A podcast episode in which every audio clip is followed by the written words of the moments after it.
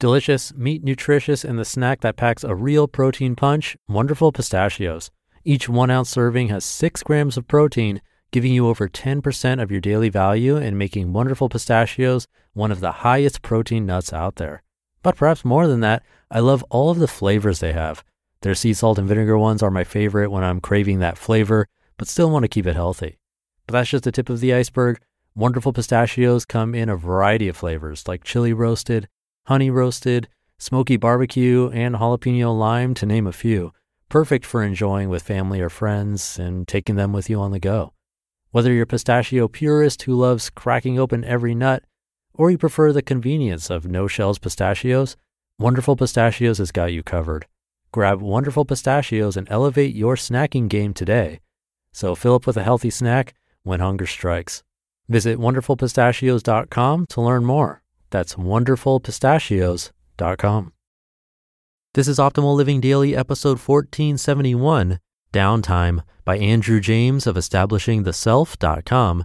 And I'm your narrator, Justin Mollick, reading you blogs every single day of the year to help you live a more meaningful life. There are no interviews, so not really a typical podcast, just me narrating some amazing blogs and sometimes books. Today's article is from a brand new author to the show, Andrew James. He has a collection of philosophically themed short essays that encourage self-improvement, self-betterment, and self-preservation. Great fit for this show. So with that, let's hear our very first post from him as we optimize your life. Downtime, by Andrew James of establishing the self dot com.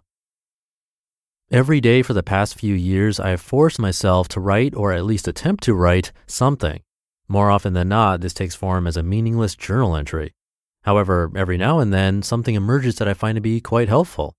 Upon reviewing old journal entries, I stumbled upon one that applies to my life more so now than ever. Here I have copied the old transcript and added in some content that I feel to be relevant. I hope it helps you as much as it has helped me. Today is a day in which I am not entirely sure what to write about. I often find myself in this predicament. Regrettably, it is more frequent than I care to admit.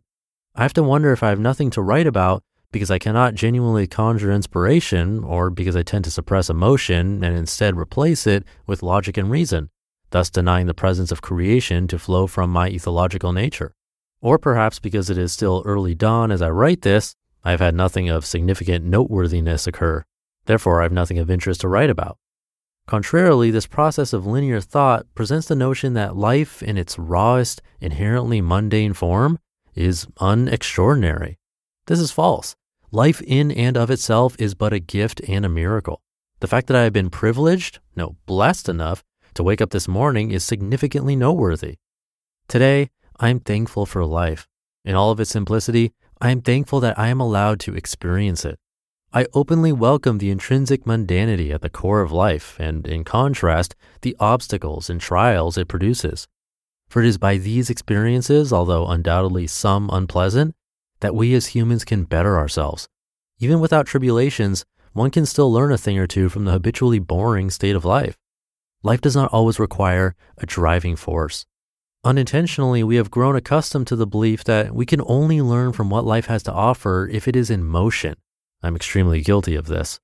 Although it is important for us as individuals seeking self-betterment to have motivating aspirations, the majority of lessons we can learn from life are while we are standing still. One such example is learning the ability to be patient. Patience is not in human nature. It is a learned behavior.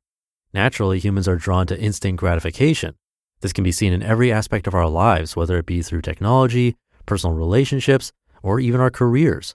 When one can truly learn patience, when one can learn to be truly content in their solitude, they begin to understand bit by bit what life is truly about. Now, it is important to note that there is a difference between being content and being complacent.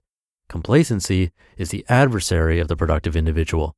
Where contentment says, I can find happiness in this state for now, complacency says, I can stay in this state forever. There's a fine line between that apathy and being fulfilled. When content, an individual will recognize the world around them as an endless space for opportunity and growth.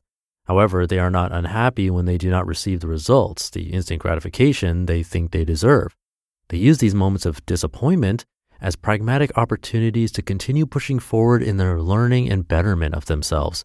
They welcome the mundanity of life as a way to sharpen their patience, but they do not get lost in it. When complacent, an individual will do the polar opposite. They become satisfied, not appreciative of the current state they are in. Although they might be able to learn from the situations they have been presented with, they choose not to.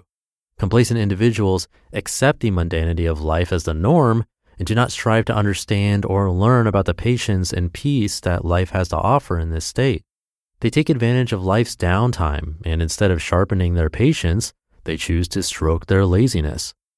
The path to understanding patience, contentment, and fulfillment is not one I pretend to have mastered or even one that I fully grasp. However, I continue to strive towards that goal on a regular basis. If we plan on bettering ourselves, fully optimizing our minds and bodies in the healthiest way possible, patience is a key to unlocking many of life's positive intricacies. We need to learn to welcome and appreciate life's downtime, learn from it, and continue moving forward. We need to be careful of not falling into a pit of complacency during these times of mundanity. We need to manipulate them to further explore our laziness. Life is precious, even its most unnoteworthy state. There is always something that can be learned, even if it is from nothing. You just listened to the post titled Downtime by Andrew James of establishing the self dot com. Thank you to Andrew. I have this article linked in this episode's description. Definitely come by his site to show him support. It's a nice and clean, beautiful website.